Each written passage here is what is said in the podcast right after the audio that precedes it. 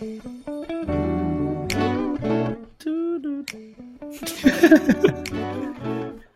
do do. Hello, opening song. I know, right? I, I was gonna sing it for a second. Hey, you know what's actually funny is the whole time that Nathan was like so delayed and cutting out. I'm trying to fix it all in settings again, and there's like a load data function, Yeah. and even the load data load data function didn't even work. I don't know what load data means in this context. Is it just like loading? Because like, I- why wouldn't it load the data? I don't know. I think it just reduces the audio and video quality. My guess. Right. Okay. Yeah. I see what you're saying. Like, just drop everything to the, the thrusters. Just drop everything so all three of us can sync at the same time. yeah, yeah, nice. I didn't Um, realize internet in uh, London was that bad. Like, that is quite shocking, and it makes me happy because I've always been I- jealous of other countries' internet. I think it's because, partly because he's in a very rural area as well. Um, Oh, where is he like? well, in not rural area. I guess he's Manchester? like he's. He, well, funny enough, I'm actually going to say like a city in the UK, but I was trying to make an example of the city, not city, but the suburb here. He's like the equivalent from Sydney CBD to Liverpool. Oh, like our Liverpool. Our Liverpool, yeah. Our Liverpool's got internet though. Do they? Yeah, man. I'm, I'm from the hood. You're from They the got hood. like like 56k. True, true. Yeah, it's solid. Hey, but I'm so excited to talk about Ant Man Quantumania. Are you really? Because that makes one of us. I, I, I don't know. Nah, don't it's not that bad. It's not that bad. I'm being I'm being negative. It's fun. It's a good movie. I don't know anymore. I mean- I'm confused about what Marvel's trying to do to my feelings. So As a non-Marvel fan, you know, it's not bad. Okay, I can see that. Boom. Um, the headline. Yeah, the, as a non-Marvel fan, Tony Ouk. Hey, how do you pronounce your last name, by the way? I've never known. Oh, to pronounce it. it. Is it Hook? Rhymes with book. Hook book. Yeah. Okay. You gonna write a book about your food blogging? I, you think that, would you read it?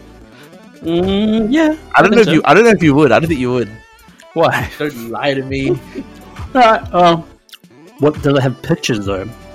It'd have pictures. It'll be mainly pictures. There'll be barely any text, If there's pictures, I'll definitely read it. and it's all just iPhone quality garbage pictures from super close. Dude, iPhone iPhone photos are not quality garbage. You know I what's actually didn't kind of- actually say that correctly. Yeah, what is it? Not quality garbage or not garbage quality? not garbage quality. No, you know what's actually interesting? Okay, so I changed. I don't want to spend too long on this, but I changed. So I used to be like a Samsung guy my whole life, and then I, was the same switched. I was the same. Yeah, okay, cool. But then I switched to iPhone purely because um I lost uh you know in the in the breakup I lost um my camera. Well, our camera for the for the food thing. So I thought, you know what, I'm gonna be an uh using my phone to take pictures of food and I want the absolute best camera that you can get. And So I Apple was to like killing it at the time. Yeah, well everyone was going on like Apple, they got the best camera, got the best camera, got the best camera. Yeah. And so I switch over and like it's fine. And then you like you listen I watched a video recently from um you know that that that tech uh Mark is Marques Brownlee Marques. that Marques Yeah, Linus? Marques. No. no the, Brown, the Brownlee MKB Oh yeah, yeah, yeah. The skinny dude. And- yeah yeah the skinny dude and he goes on uh, he does this video about how like Apple you know you expect them to have the best cameras but Mhm. they consistently lose this blind photo challenge and so now though I've got AirPods I've got an Apple iWatch iWatch Apple I Watch watch. I've got the phone. Like I'm too deep now. And the hmm. entire reason I got it isn't true. So this is like depressing to me. And everything is all integrated and it's all compatible with all their devices and you kind of are trapped now. You actually can't get anything else because it won't be Exactly. compatible with any of the other devices. The ecosystem's too strong. Like I can't get out now, but I want to because I want the best camera again. And I was like misled by the news at the time. So I is, heard, um, quite depressing. Google Pixel's got the best camera. Like the They latest do. one. That's what his video said. That Pixel's got the absolute best camera. I But that's not the only No. reason why I want to get phones, though. Although it does seem like that's the way of the trend, is that we Well, no, buy a like- lot of phones based on the camera quality. I do camera purely because everything else is about like it's all roughly the same. Like the speed's the same, the memory's the same, the UI is pretty much the same. Like there are a Mm. few differentiating factors between phones, in my opinion. Yeah, yeah. The Google Pixel, like it's it's it's so weird because it's it's Android just like a Samsung phone as well, And every time I look at somebody using a Android phone, I'm like, oh, why was I using Android once upon a time? Really? oh, see, that's the weird. I don't. It's I just such- reaction. it, it just um, this is a bit hyperbolic, but I will say it anyway. The UI is quite bad compared to Apple.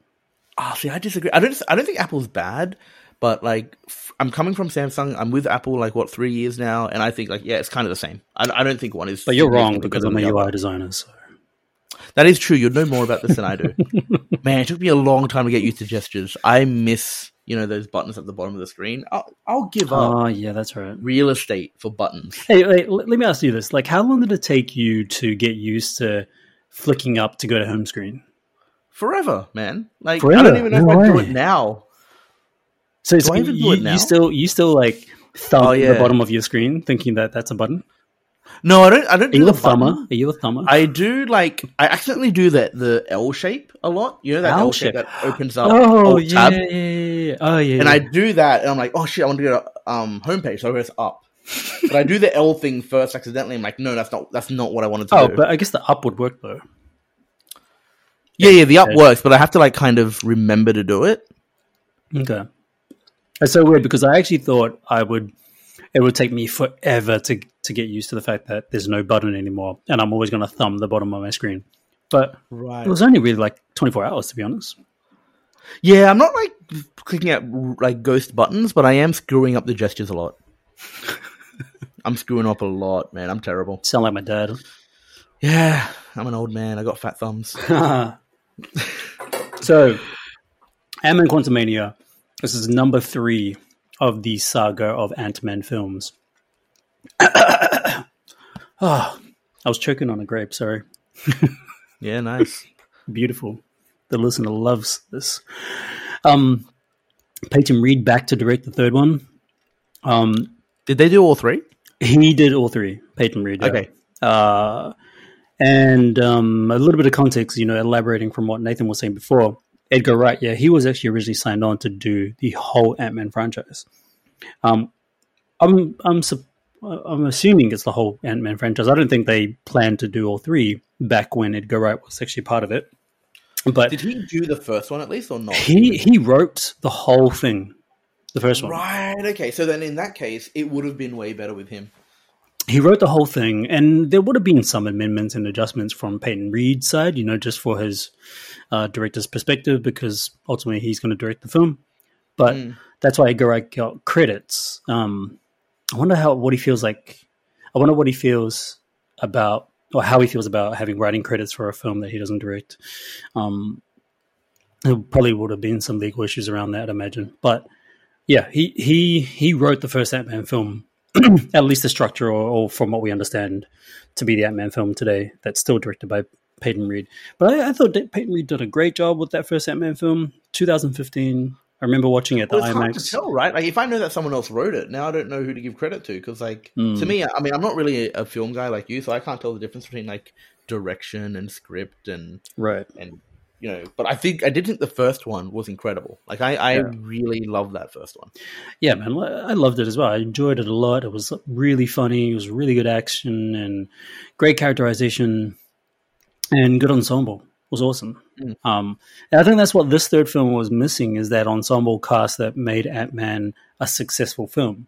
We're talking about Michael Pena, David Schipper, I can never pronounce his last name.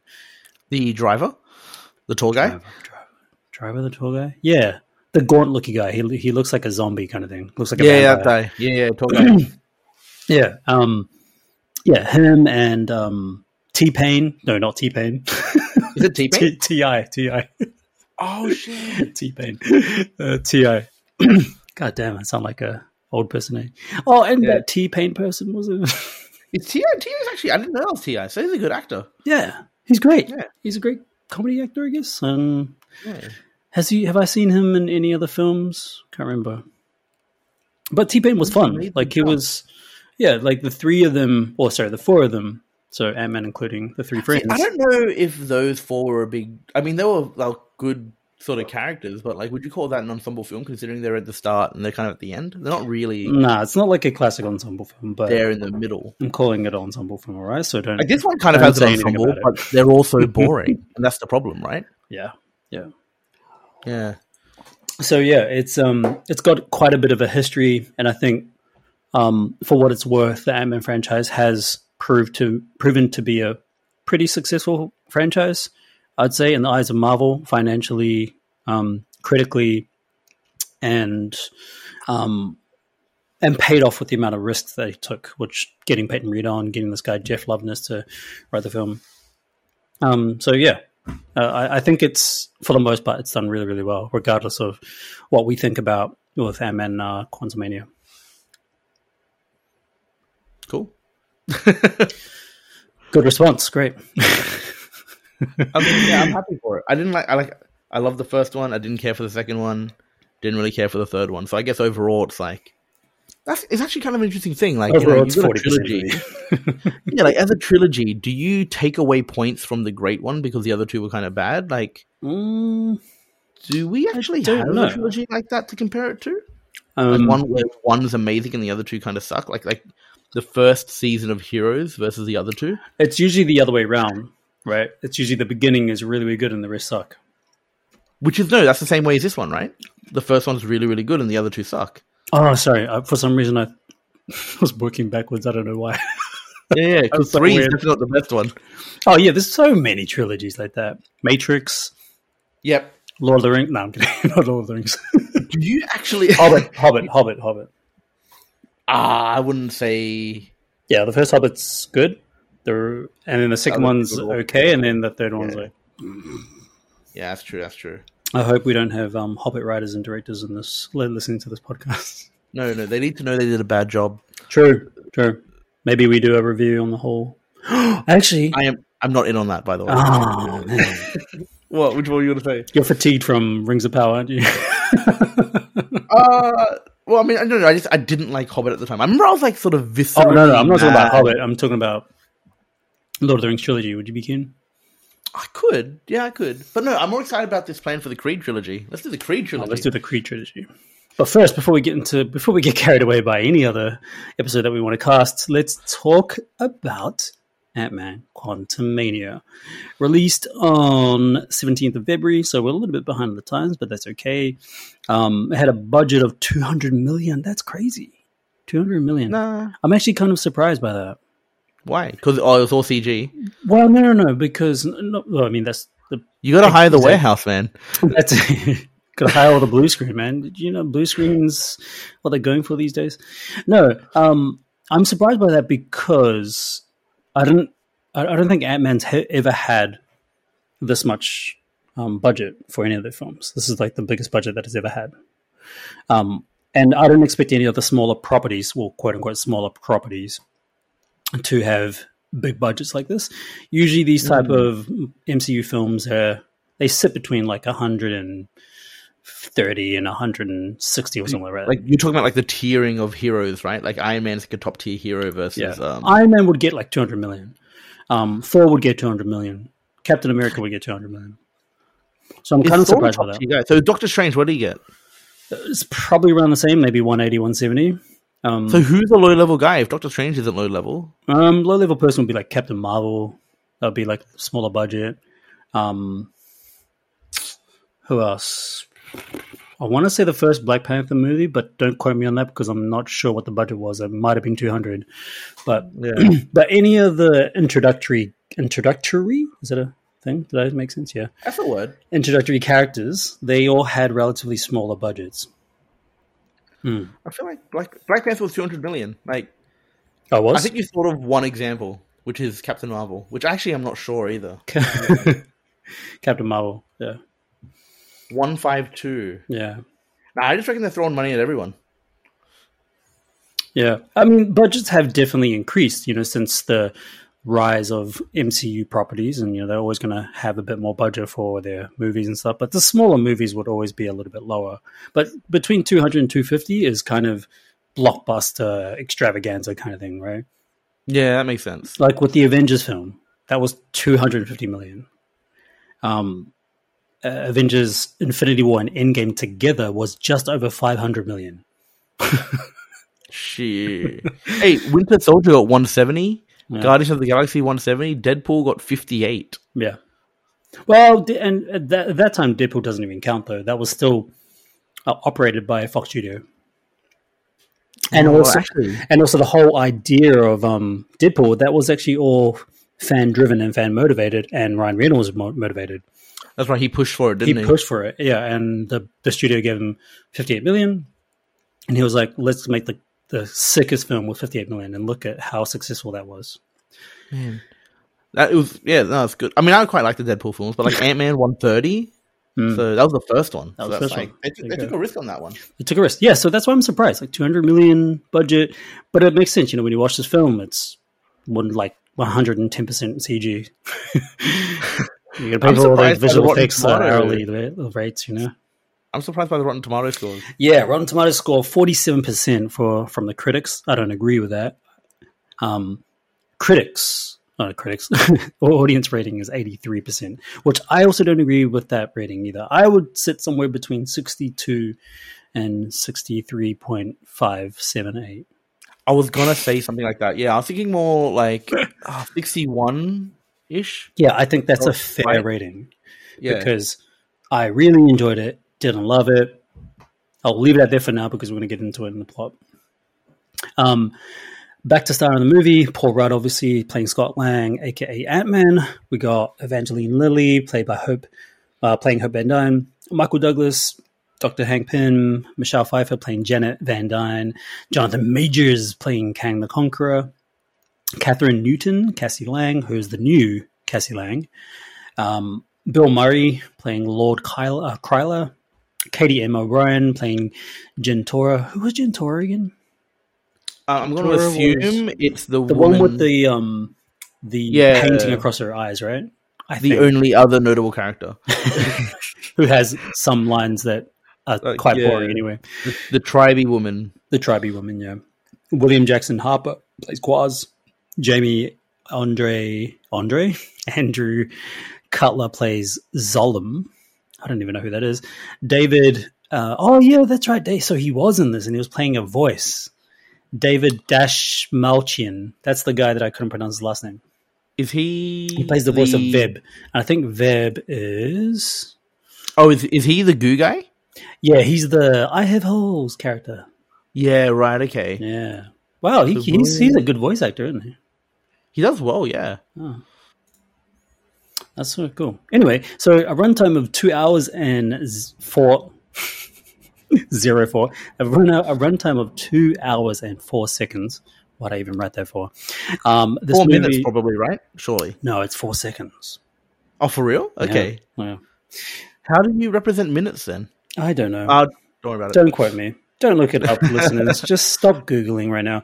Um, uh, so with with a runtime of two hours, it has a current box office intake of 447 million, um, which is it's like 200 million lower than the first Ant Man film, and it doesn't have a lot of legs left in its box office, right? Because it's pretty much out of the cinema, or Nah, almost. it's been a month. Like no one makes money after a month, surely. Yeah, yeah. So that's why it's it's a significant drop from the first Ant Man film. First Ant Man film made six hundred and sixty seven million. Holy crap! Okay. But that that's a that's a film that really had legs, right? It started off really really slow because um, it's kind of that early adapter, early adapter, early adopter type feeling. You know, nobody knows his character, brand new into the franchise.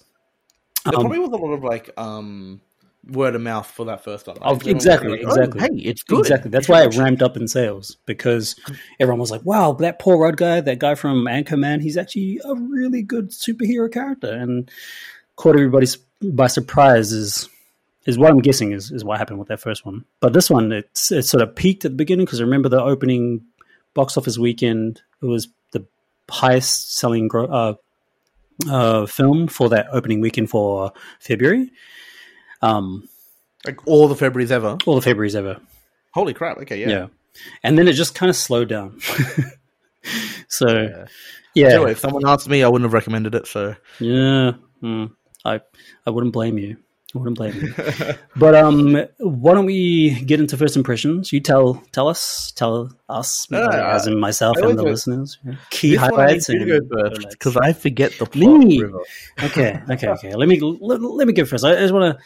I'm gonna I'm gonna hit the bull by its horns. That's actually not the saying, is it? Grab. you gotta grab it. What if I want to hit it though? I don't want to grab it. That's animal cruelty, I think, officially. Hitting is more cruel than grabbing. I mean, grabbing is yeah, sort of like a sort of yeah. I know what you mean. It's I think I just proved it. I guess yeah. aggressive connotation. okay, so key highlights, key lowlights actually, is that it did not feel like an Ant Man film. Yep. It felt like a film that Ant Man was cameo in it, but the longest cameo in film history ever. Um, it didn't have that special feeling that the first two, especially the first one, had, which was having that um, that really strong cast around him, his best friends, the ones that he robs things with, the ones that he that do anything for him. They have a lot of trust. You know, they'll support him in anything. They're just like the best best friends to have. Um, they were great. They were a great supporting cast in both films, especially the first one. And it was missing that. So I think part of the DNA of Ant Man success is having those three characters, those three best friends, as part of the whole film. And they were just completely missing in this. Um, it it felt like it was fighting against itself. It's trying to be an Ant Man film many many other times when he's throwing some of the jokes, exchanging dialogue, exchanging jokes with like you know some of his supporting cast, um, while trying to be this Kang the Conqueror film origin story that builds the world really really well, builds the character really well. We get to understand his motivations really really well, and that's probably the strongest part of the film. And it's weird to say that that is the strongest part of the film in a, in a couple of ways. One is that you'd think that the strongest character would be Ant Man because it's his film. Um, and in another way, it's it's you'd think that there would be more development in the Ant Man character, but they spent a lot of time fleshing out and developing this new character, Kang the Conqueror, to build him up. So then we understand what his purpose and his endeavors are in the future of the multiverse saga. So totally understand all the reasons around it. I just don't think it worked for what Ant Man Quantumania should have been. And Nathan was actually right. I wanted to talk about this in this episode too. So it would have been really good to have him here.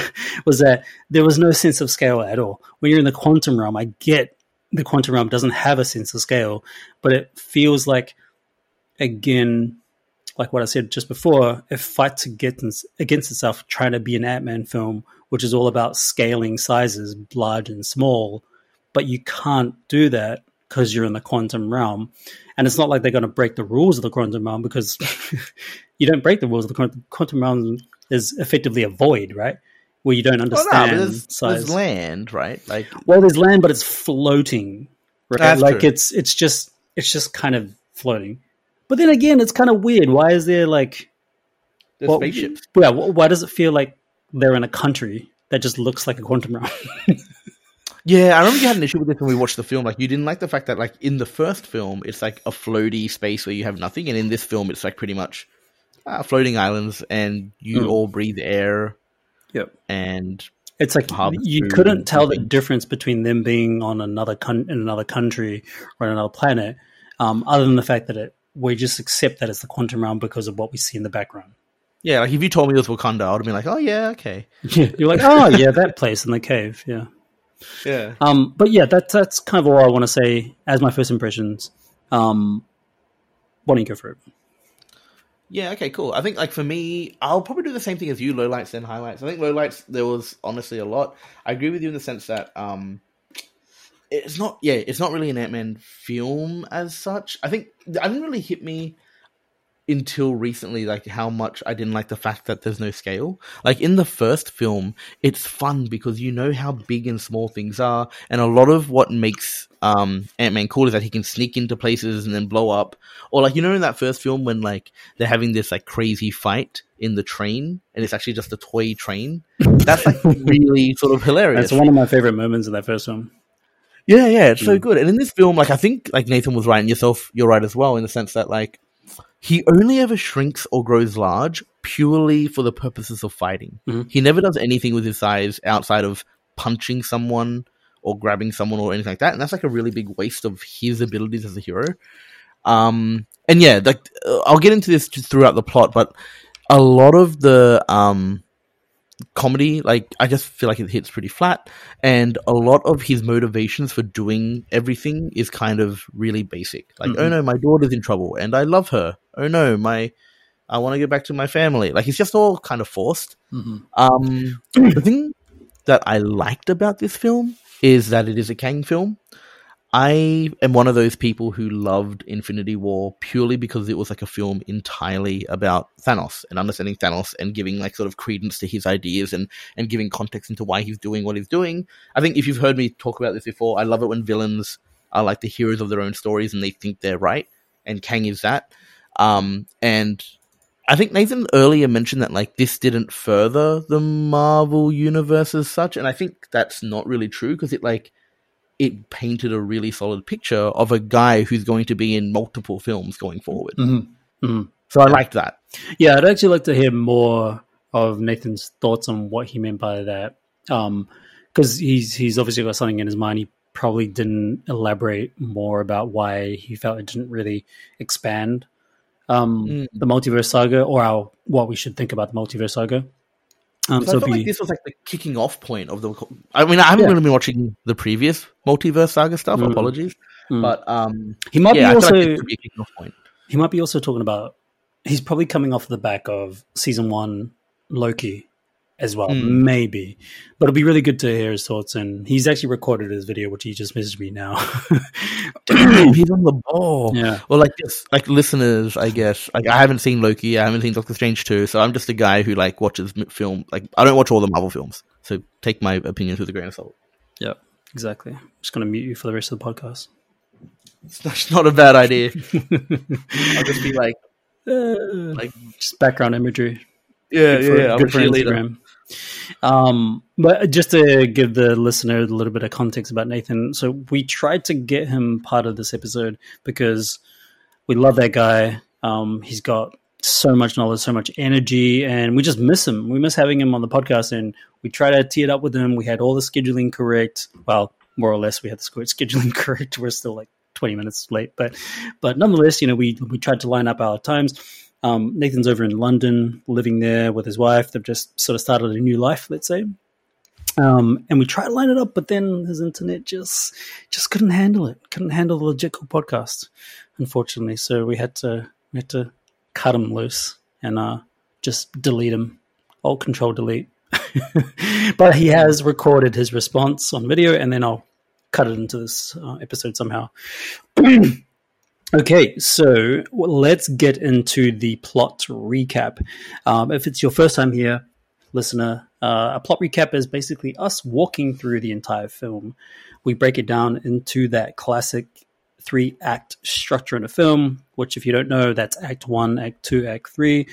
Although a lot of filmmakers like to break that convention these days. Um, nonetheless, we we break it down into those three um, compartments and we go through the plot and we talk about and insert our opinions or our thoughts on what's happening in that specific part of the film. This allows us to uh, elaborate more, get us thinking more about that particular scene, and then we might actually change our opinion or we might be swayed a different direction, whatever it might be, or might just confirm our biases about how we felt about the film by the end of it. Okay, so let's get into it. That's the best part of the podcast, yeah, the I like it. I want to try not to be so negative this time. Last time I felt bad. This time, it's all going to be positive. It's all positive vibes, everybody. It's all positive vibes. Let's go. Okay, so after after saving, after help helping. Okay, let's start again. I can't read apparently. After helping to save the world from Thanos, life has been going pretty great for Scott Lang. He is liked and respected in his hometown of San Francisco and has even written a successful memoir. Hey, by the way, before I sorry, before I carry on, I promise no more interruptions. Before I carry on, just I'm reading this part here, how he's written his book and he's very very successful about his book. It's all coming off of the heels of, you know, saving the world, blah blah blah. I remember hearing that the original plot for this film, or on this particular part, was that he had a podcast and not writing a book. Really? Or, yeah, it was something like that. I remember reading it somewhere. I think I might have read it on like I don't know, like Collider or something like that. You know, one of those kind of rumor f- forums, um, and a lot of quote unquote confirmations about what the plot is for the film. And it was something about him having a podcast and being really successful on his podcast, talking about the events of Infinity War and Endgame. How interesting would that be? That would have been. I mean, like the whole thing. I feel like the book, and by virtue of like the book, I think the podcast was just you know played for laughs, right? Mm. And yeah, I mean, you would have got some some you know instead of him reading a book at a book signing, it would have been him doing a bit of a podcast. I reckon it would have been much of the same thing, in my Mm. opinion, at least. I, I You know, you're only going to get snippets. True, but I, I think it would have shown more or developed more of a different side to him because, you know, he's always had this kind of cocky attitude, but it wasn't full on Iron Man cocky or anything, right? Um, maybe the podcast like sends him into this like you know, full on cocky behavior and attitude, and he's like whatever. And then he has to like halfway through the film, he has to dial it back because he he's humbled by by this new threat called Kang the Conqueror. I, I don't know, but um, I, ju- I Uh, just I just thought it was an exciting concept to have him have a podcast, and he's got another person like his friends to banter on the podcast about it. Right. I think I get what you're saying. I feel like you're assuming that like if he went from book to podcast, it would change the plot substantially. and I think you're just I'm just like, trying to find a way to include his three friends, man, I thought you were like thinking for any way to, um, to make the film better. yeah, like to like sort of improve the, the plot of the film. We ju- we just review a film that doesn't even exist. Yeah, so in the podcast, he talks about you know like yeah, and his friends were just cracking up because, like, you know, they rob a bank and then they start talking about events of infinite. Actually, I want to ask this question, right? Now, in the first film, and I actually think it's in the second one, I don't really remember. You know how they got the um God, you said his name a second ago.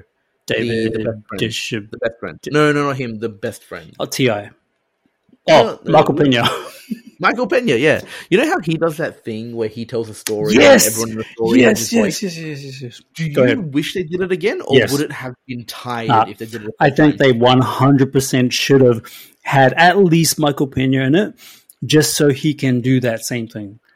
yeah, 'cause like, it's- it's- it's part of- part of the films. Dude, it's, it's part of what makes that DNA of Ant Man, the film. Yeah, because I- he's just so good and the way ant-man responds to that is just he's fed up like he's just like hurry up hurry up but that's their relationship Yeah, It's it's, so true. good. And the thing is, a lot of people, I think, um, like I'm bad at this. Like I, I don't mind watching the same crap all the time or eating the same thing all the time.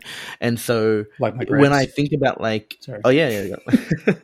but when I think about like, oh, I wish I did that again. I wonder if like a real film note would be like, oh, it's tired. They shouldn't bring the old tropes back. But I'm like, that's why you come to an Ant Man three, right? yeah exactly that's it yeah i mean there's there's certain qualities of a sorry i'm pouring a glass of water Yeah. Good good good good good People got a drink. good good drink. There's a certain quality of old tropes that you bring back of course right?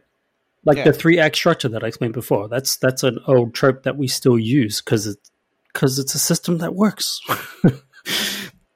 Um anyway anyway let me carry on with the plot. Um things are also going well for his girlfriend hope van dyne who now runs her own company and is using ham uh, sorry, Pym particles to help the world, as well as her parents, Hank Pym and Janet Van Dyne, who are just happy to be reunited following Janet's 30 years trapped in the quantum realm, although Janet still refuses to talk about her time there.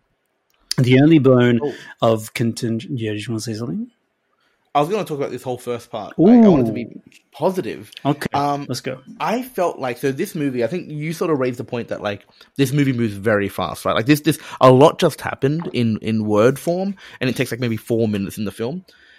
I think it does a reasonably good job of establishing like where Ant Man is now, how happy he is. It throws a lot of good jokes in. Like I would say the funniest part of the film is this first part where it's like Ant Man interacting with people and they're all loving him, and he's got his book, and he's like shocked that people listen to his book or like read his book, sorry, and then he's listening to his book in the car. Like there's a lot of sort of the comedy of That's what I do. first I listen to our podcast in the car. Do you?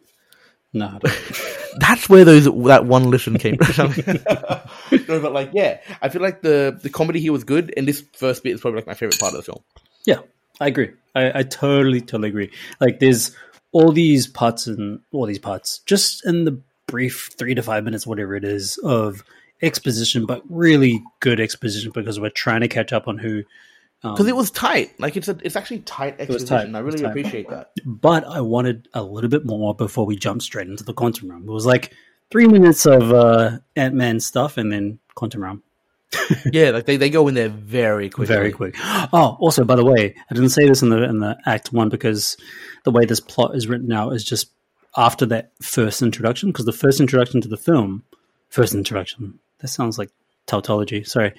The Yeah. introduction to the film is is the scene opens up to the quantum realm, which I love. I love that part. The first shot. Oh, it's uh, yeah, yeah, it's Michelle Pfeiffer and, Michelle Pfeiffer Kang, and Kang. hanging out. Yeah, yeah, yeah. Great Or opening meeting. or meeting. Yeah, great opening. Yeah. You you'll really get this the scale of this massive void space known as the quantum realm. Um, I thought all of that was really really cool. The lighting was quite good. Color grading looked quite spot on, and you know, Michelle Pfeiffer. She looked she looked fine. She didn't look like she was uh, older compared to you know. There's always that problem of like bringing old actors back, and they're like, "Oh, is this really supposed to be that time?" Whatever, suspense of disbelief. Um, but um, that whole opening part was really cool, and how she meets Kang, and then that whole opening scene just finishes on Kang going, "Where are we?" Which is is Yeah. kind of cool. I actually would have wanted that scene to go a little bit further. You know, jumping straight into the mid mid part of the film where it's got the big reveal of what happened um, with Michelle Pfeiffer in the quantum realm and how she met Kang and the things that they were doing together. I felt like some of that should have been at the beginning of the film when it opens up in the quantum realm. Instead of, I know they're trying to do a bait and switch type thing, not a bait and switch, but you know, dangle the carrot kind of Yeah, situation they're, they're trying to be mysterious for a while. trying to be mysterious for a while. I get that, but I think the the whole mysterious thing was just too short. I think it was a little bit undercooked because he crash lands, he looks at her, and he's like, "Where am I?" I, I, I just think that that scene could have been fleshed out a little bit more, considering that we got a lot of that in the middle middle part of the film where we get the reveal. I think chunks of that should have been at the beginning. So yeah, because like, I was thinking about this after you said that, like after we left, and it's kind of funny. Like one, I didn't know he was Kang Yeah, because that's right. Because I don't follow any of this stuff. Loki. I, don't, I don't follow any of this stuff. Yeah. And so he's just like, "Where am I?" I'm like, "Oh yeah, cool. It's a guy. It's a friend. Good on him." Hmm. Um, But you won't you won't be the only one. I mean, there'll be so many people in the audience be like, "Oh, who the hell is this guy?" Yeah, it, it didn't bother me too much, but like you're kind of right in this. Like to me, there's two sort of options, right? The option they went with was she is frustratingly um mysterious, like she's like refusing to talk about it. She'll do this thing like, "We don't have time. We have to get to somewhere safe," and you don't know what she's talking about, right? Mhm. in co- and then so the the benefit of that is that when the mystery happens halfway through the film, there's like a moment in the middle of the film where you're like, oh cool, I get all this exposition, I know what's going on now. Mhm. Versus um the option you just described, which is if you actually understand what happened in that early scene, Mhm. when she's mysterious, you can at least know why she's being mysterious, and it's less frustrating for you, Yeah. the audience. Mhm. Mhm. You miss out on that sort of middle exposition part, but Mhm. like you know more than the characters do, and you're like, oh, I know why she's being mysterious. Yeah, exactly. And I think that would have been a better paced film. yeah, and I think the payoff would have been more rewarding because when when she gets to that point when she eventually reveals to those characters what happened, and we already know, it's like it can be a like ah, like a Yeah. sort of satisfying moment of a like ah moment. Um, I, I think that would have been a bit of payoff, but I think also more importantly, um, her character when she does expose all that information, it's like information overload. Yeah, You know what I mean? So much. Like it's it's like we've read one page of the book, and then she's like, "Here's the rest of the book," and she just like flaps the pages in front of your face. you Yeah. know what I mean? It's it's information overload. So that's kind of a bit of a problem with the writing, not necessarily the character or the performance from um, Michelle Pfeiffer. But yeah, anyway, love that opening scene, and then we jump into this part that I'm talking about in the plot. So let's just uh, move forward a little bit here. The only bone of contention for Lang is that his Cassie, who is now living with him and Hope, has been arrested more than once due to her participation in protests. After Lang and Van Dyne bail her out, the two have a mild argument where she accuses her father of enjoying his fame and not actually doing anything to help the world now. It is uh, now it is it isn't under an immediate threat. Hey, I didn't flow very well there, did I? No, that's good. like now that it's not under threat, he's just relaxing, which I think he deserves. By the way, I love retirement. Mm, mm, yeah. If I was retired, She also accidentally implies during the conversation that she has her own supersuit, although quickly tries to shrug it off with her father. Um, uh, when her father inquires further, they head to the Pym residence to have dinner, and the conversation turns to a device that Cassie and Pym have been working on a quantum satellite. they explain its design to try and send a signal to the quantum realm to try and establish communications. Janet freaks out when she realizes that someone could send a signal back and demands it to be shut down. Who is that person? It's actually not Kang. It's uh, Murdoch, right? Uh, that's- yeah, that's, it. that's right. Ah, paying attention. I remember plots. Yeah, you remember plots. I like it. Um, the device ends up uh, imploding. I was reading that as uploading. Uh, the device ends up imploding and sucking in the five, along with some ants that Pym had been experimenting um, on to increase their intelligent intelligence. I should say. That doesn't Yeah. make sense. Uh, the Pam, uh, the Pam, the Pym slash Van Dyne family are separated from Scott and Cassie, and land in a completely different part of the quantum realm to the two. That is Act One of the, the plot. So This is the quickest Act One I've ever seen. Like the the, the size of the paragraphs that you've written here um, are largely the same size. Yet Act One is like 20, 15 minutes tops. and that kind of confirms like how we feel about the whole first part of the film. It's pretty damn quick, actually. You know, like th- there's a lot of writing here, a little bit of explanation, but the f- first part is like, I actually want to know like what that runtime is, or the first part before they get into the quantum realm. I'm willing Yeah. to say that it's like three minutes. Nah, I reckon like ten, but it, it doesn't. It does like I don't 10, think it's twenty. reckon? I do not think it's twenty.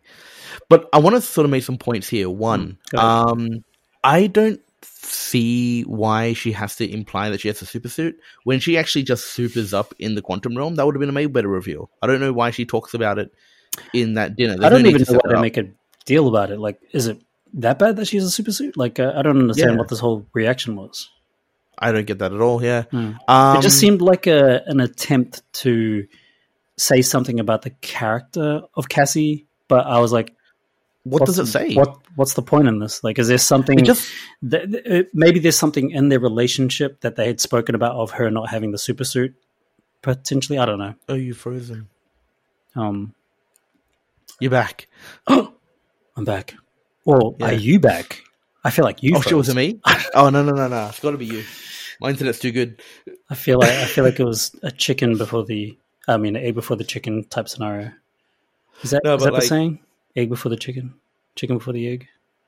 I don't know. I don't know what to say. I don't know. I don't know. I don't know. Anyway, Anyway, go. What, you were saying something? I think I said it. Oh, okay, cool. Well, hopefully they got it. But yeah, I feel like there's a lot of things wrong. No, the start's great. The thing I really love is that Janet freaks out and she actually pulls the cord out. It doesn't work when she tries to destroy the machine, but I like that she did something. So many times in these films, the person's like, turn it off, turn it off now. They don't actually do anything, Mhm. and that pisses me off. Which is a real expression of the trauma that she had, I guess, because she didn't want to go back down there. Yeah, yeah. She just like closed it off, and I, I like that. I bet that was Um, improv, like acting improv. You think so? I feel like like Michelle Pfeiffer, a person of her talents, is a little bit wasted in this film. Um, Oh no way! Wow. Okay. yeah, a little bit. I, feel thought so. she was I wasted in the second film. Oh, I don't recall the second film. Yeah. So, yeah, Oh, But, I I mean, mean, like, yeah. I don't know. I don't think she was fully wasted in the second film. I think she, well, she definitely just does more in this film. She's actually like one of the main actors. um, but the previous one, she wasn't one of the main actors, but she was like contentious in that previous film. So she had a little bit of a role. all right. Yeah. Let's talk about Act Two. Act two. Act two. So we got Scott manages to rescue Cassie from falling to her death before confronting an alliance named Freedom Fighters. Were they actually called the Freedom Fighters? I didn't know they had a name. Oh my god, that's so lame. Freedom Fighters. They fight for freedom. I guess. It's apt. I guess. uh, as Hope and Pym are guided through the quantum realm by Janet. Um, who later brings them to Axia to meet an old friend. Scott and Cassie perform a ritual to understand the Freedom Fighters' language, learning of a man who managed to conquer what was once uh, what was once the home of the Freedom Fighters. Upon meeting Janet's friend Krylar, Krylar has the Ruler's Guard attack Janet's relatives, leading them to escape in Krylar's yacht.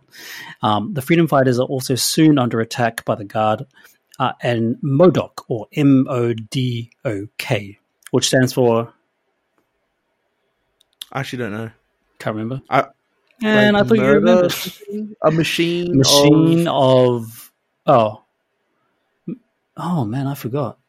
Oh, so yeah, that's more that's more embarrassing. Yeah, true. I only remember Modok from the Marvel vs. Capcom games, and he wasn't high tier. So, Yeah, yeah. Modok's like a meme character in the Marvel universe.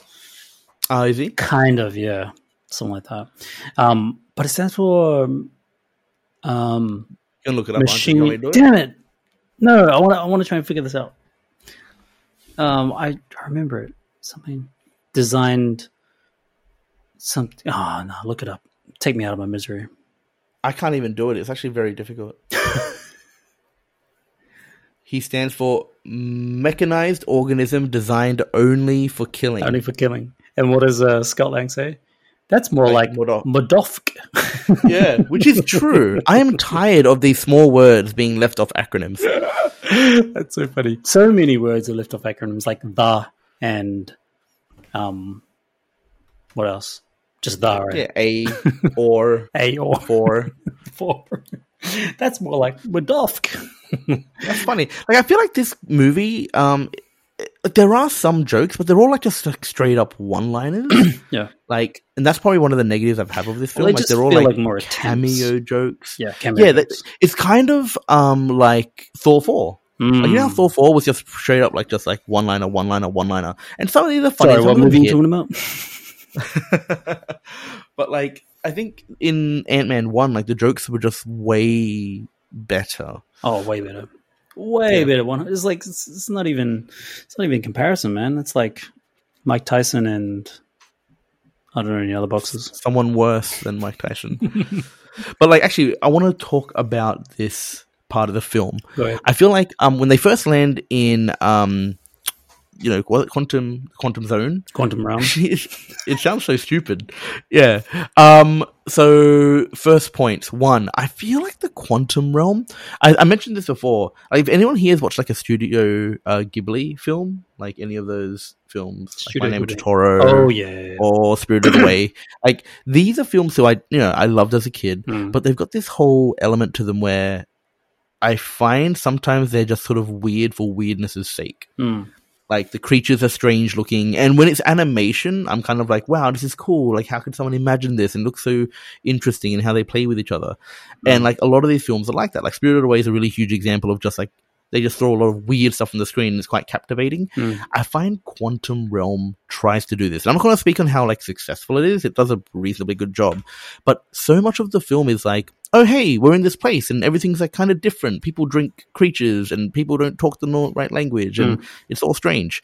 So that's like kind of like I don't know, just a point I want to make. I don't think it's negative or positive, but it is a thing, and I feel like they spent a lot of time doing it. Mm. Like one of the funniest parts of the film is when he meets the freedom fighters, drinks the goo, and then the goo guy has like a very uh what non-assuming voice, Hmm. like it's just like a sort of a Stephen Merchant style Mm. um casual voice. Yeah. I, I, I thought that was really really funny. Um, and then I guess what else I want to say here. Yeah, that was it. I mean, this this part's kind of like ultimately kind of forgettable. I feel like, and it's kind of sad because a lot of the movie has now passed, and it is all like reasonably forgettable. No, it's all kind of cruising, mediocre Sunday afternoon stroll. Nothing, nothing's quite exciting at this moment. Uh, on the Freedom Fighters, when we meet them and the whole language translation happens, I feel like this, this, whole, the whole writing of this, the whole scripting of this about the Freedom Fighters having a different language in the quantum realm and them getting translation by drinking the blood or the goo or whatever it is. I feel like this is all comedy tropes that he wanted to Mm. insert. you know, and have some kind of comedy liberty Because why would you do that in the beginning? Why wouldn't you just get them to just talk English? In the beginning? well, the, I felt like because it looks so weird and it's so weird, um, someone would have been like, "Well, why do they speak English?" You know what I mean? Like, I felt like they wanted to I- dedicate as little time as possible to it, Mm, yet still allow it to be strange. yeah. What were you gonna say? Yeah, I, I just I just think if the movie wouldn't have improved, like the the movie wouldn't have been better or worse if they had just gone with them speaking English. Like it's not like we would come out of that movie going, "Why did they speak English in the quantum realm?" Yeah, like there are certain things that people do in order to just make a movie work, and I felt like the director um, was sort of saying, "Oh well, we have to explain why they can understand each other. Yeah. Okay, let's throw some scenes in here." yeah, But realistically, it, it wasn't necessary. it's not necessary. We don't Um, need to understand whether. We don't need to think about whether they have a different language in the quantum realm because the quantum realm is just a made up place. It's not like a different country or Yeah, a different planet. and like just- Kang comes down and speaks English. um, English straight away. So you know, yeah it's it's a it's just one of those things where I, I think he only did it because it's another attempt to have some kind of comedy in the film another one of the funniest parts of the film is when you actually find out. Oh, did we actually talk about this? That Scott finds out that um, Darren Cross is Modok. yeah that's right yeah Did we talk about that yet? no we haven't oh no Oh, we should do that. okay let's go darren cross modok all right next part Oh yeah, No. he's now deformed from the yellow jacket suit's destruction. Yeah, but yeah, yeah. anyway, the reason why it's hilarious is when whenever he shows his face, Hmm. I don't know if it's like good CGI or bad CGI, but he's hilarious. He looks like a weird, floaty head. Like he looks like a Zordon yeah from oh Power Rangers. yeah he and does I love it. yeah zordon zordon's such a og character man he's so good love that guy Yeah, he's good, great. But every time I see Modok, um, I did find that quite humorous, even though.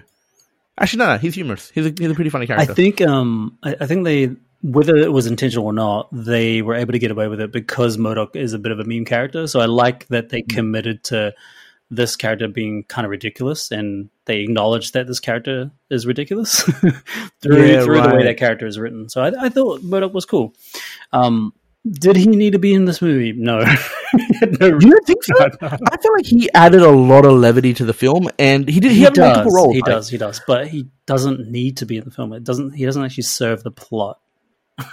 Oh, but I think the film needed. I think the film. Okay, I'm, would I say the film needed the levity? I'm not sure because like Mhm. it, it's one of the few times that it hits. Yeah. and I think that this film without Modok would have been a much more dreary runtime. True. because like, Sure. and the benefit of him is that he is this powerful person who never misses, and he like beats up Scott Lang Mm. easily, right? Mhm. But then he is ridiculously afraid of Kang. Yep. And so, using that math, you can assume Kang's a badass. Yeah, he's he's got he's got good motivation. He's got good drive as to why he's doing what he's doing, and he's taking the second chances. And it also plays into his character of the previous uh, of the first film, where he just wanted to be someone that was recognized. Right? Yeah. Remember, he was And he's re- he was always like a person that was shunned or living in the shadow of Hank Pym, and so he wanted to be recognized for something great. Hence, why he became a villain, which is like a classic way of a villain becoming a villain, um, because you're you're always like that little person that just wants to be seen and loved. And so, when he gets another chance, he gets another opportunity at this. He's trying his best, but he's also trying not to be a dick. So I, I think his characterization is really fun. But I guess like what I'm saying before, just so I can, uh, so I don't have to backpedal too much, is that like it, it doesn't serve the plot. Well, you know, the plot's all about Kang trying to um, get out of the quantum realm and all that kind of stuff. He didn't need to have Modok there. He just had another person that he could just bully and whatever. I know what you mean. Like he, he's he's comedy relief, and he just Hmm. is there for that. Yep. Like, yeah, you sure you can get rid of him. You can get rid of a lot of characters. Yeah, yeah, Cassie. no, I'm kidding. You you know what? You know what? Like you kind of could. Could. Now, the reason why I get frustrated by this film is that Scott's motivations, and we haven't got to this yet, but we will. Like, mm, the majority of Scott's motivations are, oh, his daughter's in danger. He loves his daughter, ergo, he must do this thing that is objectively a terrible thing to do. Um, and it's cheap. And you, you actually mentioned this before, and I kind of disagree with you at the time, but I kind of agree with you more now. Not for the original point that you made, which I'm sure you'll get into, but just the fact that they use their relationship and the assumed care of a parent to a child Mhm. to explain Scott Lang's actions so that they don't have to. Yeah. And that's kind of like okay as a shortcut, but then it's frustrating to find that they don't use that time. Like, so they've bought a bunch of time by using this shortcut, and they don't use that time to tell any other major story. Mhm. It, just, I don't know where the time goes. Yeah, yeah, and, and that's exactly right. It's like Ant Man and Cassie were almost playing roles for a different film, Mm. and Kang was playing the main role in his own film called Ant Man Quantumania. it's Yeah. like yeah. Uh, Scott Lang's motivations don't come from him wanting to take down Kang. It just comes from him wanting to save Cassie and the rest of his family, which is noble, obviously, and it's it's obviously the right thing to do morally, I guess. It's But- only ever Cassie. yeah, true. It's only ever Cassie, but it, like you can probably safely assume that he's doing it for everybody else as well, especially his girlfriend slash fiance or whatever. Not not fiance, but you know his girlfriend. Um, strong. With realistically, right? Like, if he just let Cassie die and then he died, Mm. Hope would have been fine. Yeah. So him grabbing the power core or whatever it is Mm. puts her in danger. Yeah, yeah, yeah.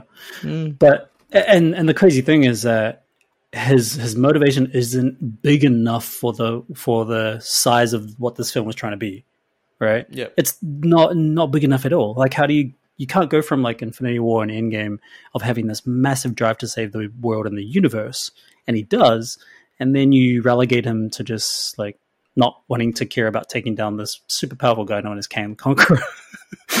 you know his his his heroism or his heroic motivations and inspiration or aspirations dies in the face of him wanting to just save his family and his daughter which the audience doesn't know that relationship at all like Yeah. it's it's it's so kind of redundant and it's really contrived which is kind of sad Because like this touches on the point you made before, and I think now's actually a reasonably good time to raise it. Like Mm.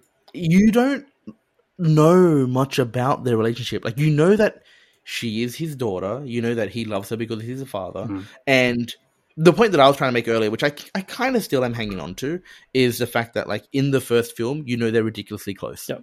In the second film, I don't recall if they are or not. In the third film.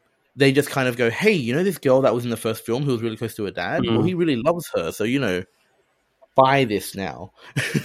Yeah. And I think your original point, which you probably should talk about, is like just they don't delve into it at all, and they expect you to believe it. hmm hmm And it's all just kind of cat and mouse a little bit between the two of them, trying to get out of the quantum realm.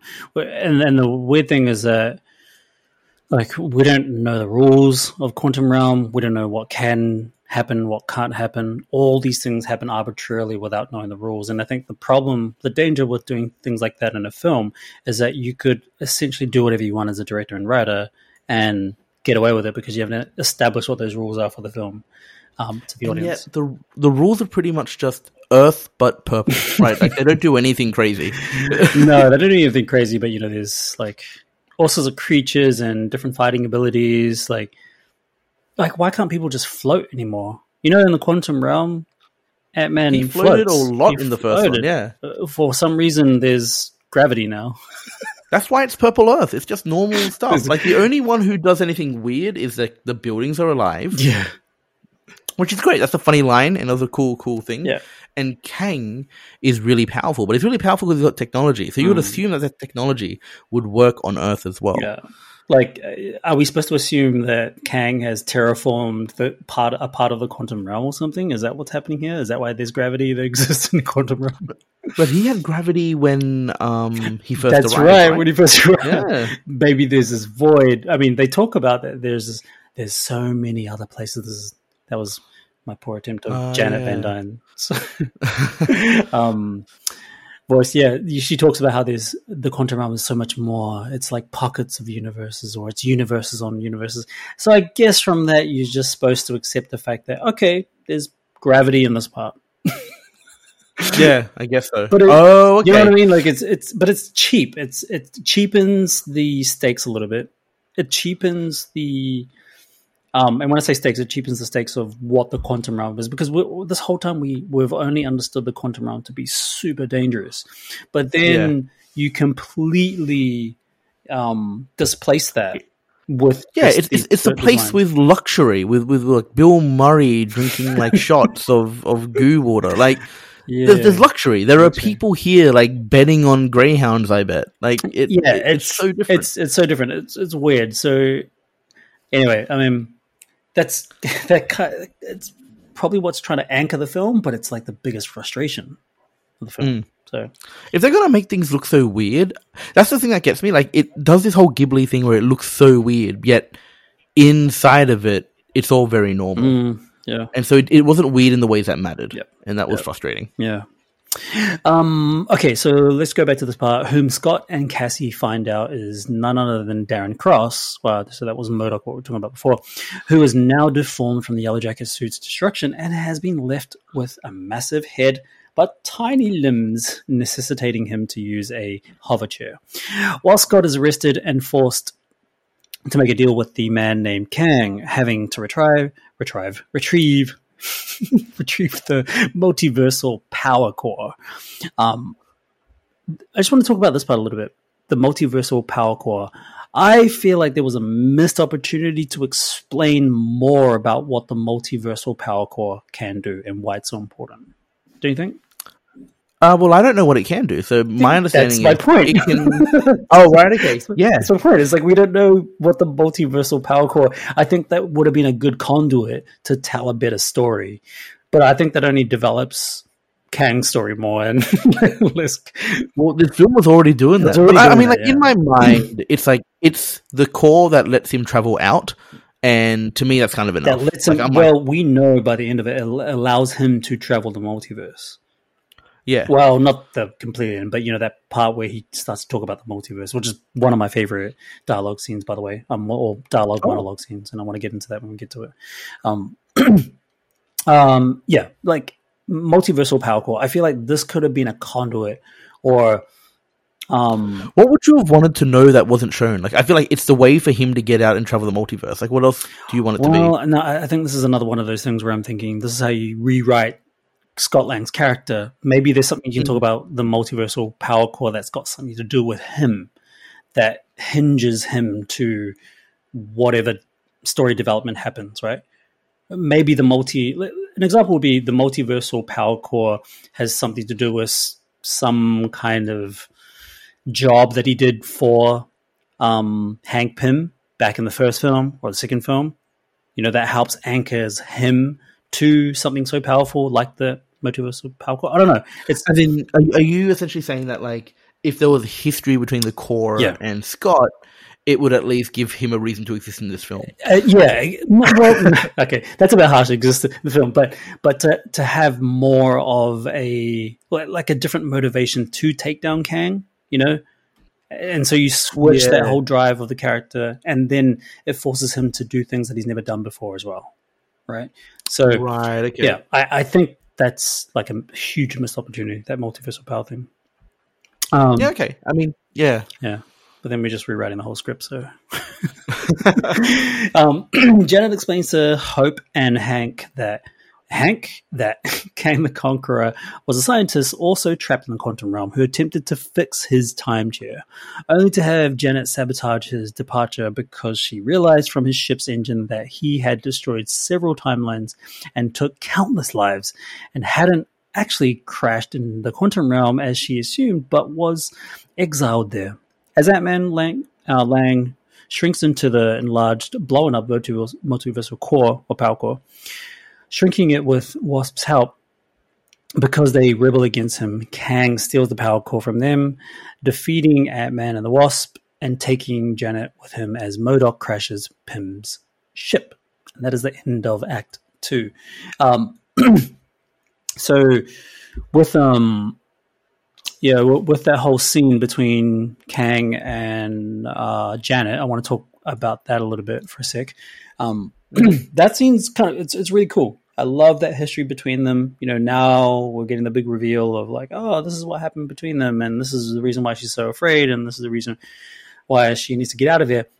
But we can only um, the antithesis to that is that we have to assume the rest of the history is just as bad, if not worse, right?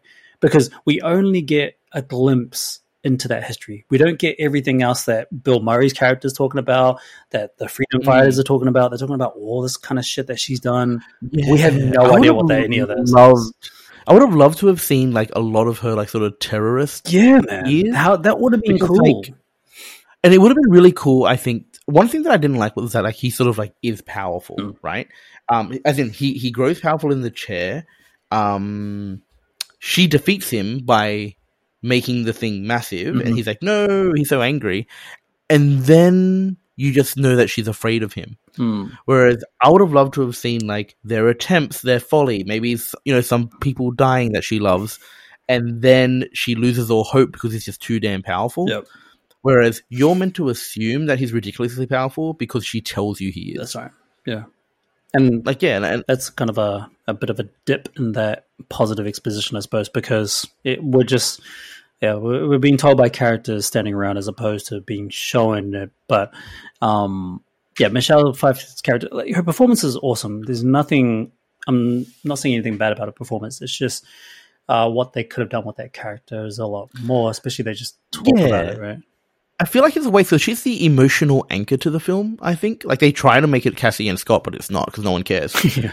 Um, and so I think it could have been a lot more for her because she's actually dealing with a lot, right? Yeah. Like, like she's dealing with that guilt. She's trying to be a better person, but like the thing that's kind of interesting about like what you just said, like that's the reason why I like Modok's character a lot because Modoc was how I understood Kang to be powerful. Like, Right. he like this very powerful person Hmm. cowering in front of this other person made me go, okay, Kang is very, very strong. Yeah. And until then, I didn't get that sense because you don't see it in this flashback. Mm, mm. And then you don't really see it again until Kang easily beats up Ant Man and Wasp. Yeah, that that is yeah, that is a good point. That is true. Uh, but I also think that uh, a lot of what we understand about Kang being a threat comes down to the way he interacts with um, Scott Lang for the first time. I think he really shows a good threatening position there. Um, Oh, Kang. yeah, when he's talking to Scott Lang. But- But that is the scene where Modok is scared of him too. So it's like at Oh, the same right. time you find out. yeah, Yeah, that's Yeah. the same scene. yeah, I, I- like the dynamic and the chemistry between Scott Lang and Kang the Conqueror. I think it's Yeah. Um, yeah, I, I think that scene that scene really expresses how much of a threat he is in such a silent position. I think part of that is his posture, the way he delivers his lines. It's soft, but there's intimidation in that softness. And I think he actually does a really good job of being like this sort of intellectually intelli- uh, uh, intimidating person. mm, yeah, Like he's smart, he's not aggressive, he's not yelling, and I think this is like very similar to how Thanos was, which Mhm. I really liked as a villain. Yep. Like just this assured person who knows he can kill you, but isn't being like he's not trying to uh, say, about yeah, it. he's not trying to make a big deal about him wanting to kill anybody or can kill anybody. Um, Yeah. Kang the Conqueror is very much like that. There is that intelligence. There's that calculated thinking and strategy. You know, you can tell he's a man with strategy. He's, t- he's the kind of guy that's going to be like 10 steps ahead of everybody else, which I guess is part of his character too, being a person that can travel time. um, yeah, that makes sense actually. so yeah, that, that whole scene is, is really cool between the three of them and also between Scott Lang and uh, Kang the Conqueror.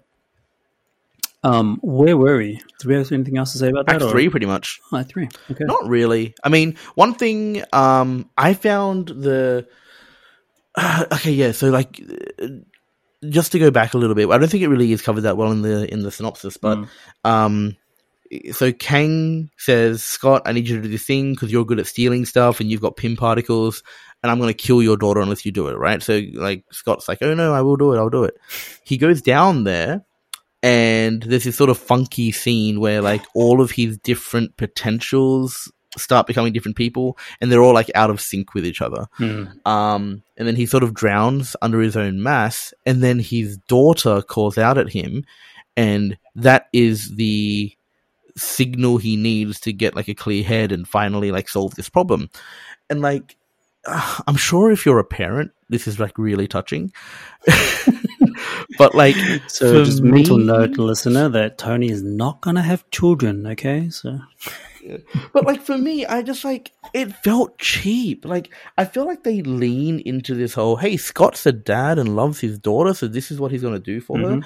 And they do that, at the expense of all other storytelling. Yeah. Yeah. Like they just they're just hoping that you buy it because someone else did this exposition two movies ago, and I think it's cheap and it's frustrating. That's right. That's right. Lots of cheap writing. Sorry, um, Jeff Loveness, if you're listening to this. Probably isn't, but Yeah. you know, if If somebody you do, you need to know. Don't l- rely on you know stuff from two movies ago, dude. All right, Act Three. Kang explains his origin and his plan to thwart the Council of Kangs for exiling him to Janet as Cassie evades captivity and frees the Freedom Fighters. Okay, so, so something that the film didn't actually talk about, um, and we don't know this until the post-credit scene, the stinger scenes, um, the Council of Kangs. So it doesn't actually exp- it doesn't talk about the Council of Kangs, but um, although does it? No, I don't think it does. Not really. He never says he that doesn't say the the Council of. Kangs. He just said those people. those or something. I people exiled him. Well, there were people that. Oh, wait, did he even say that? Did he say that anybody exiled him? He did, right? I don't think. Uh, I think she figures out that he was Oh, exiled. yeah, he yeah, doesn't sorry. say it. He never says He it. never says it. Janet says it. He she she Yeah. just says that he got exiled here, but doesn't say who. yeah, she Yeah. said he was. He didn't crash. He was exiled. Yeah, and I only know because I know the comics and all that, all that kind of stuff. Um, I know that it was the Council of Kangs that that exiled him. So That- the Council of Kangs is that like the, the Council of Ricks or something? Like what? What is that? Um, the, so in the comics, is actually he doesn't get exiled into the quantum realm. He actually just goes to the quantum realm. um, just yeah, there, this is a, right? this is an mentioned that. MCU thing. This is a Kevin Feige MCU thing where he just says they they've made the story about Kang's origin to be that the Council of Kangs and the leader, the leaders of the Council of Kangs, which is like the three most famous um, Kang variants in the comics. Um, he made it so that they were the ones that exiled him, which makes a lot of sense in the MCU.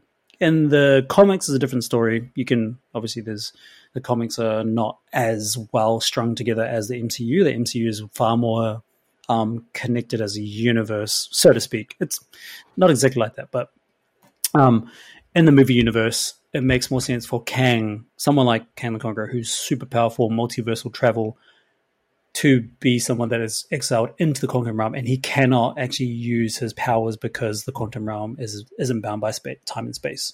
That makes a lot more sense um, Mm. to like hold someone like Kang the Conqueror somewhere, and it explains his absence of where has he been in the Infinity Saga, right?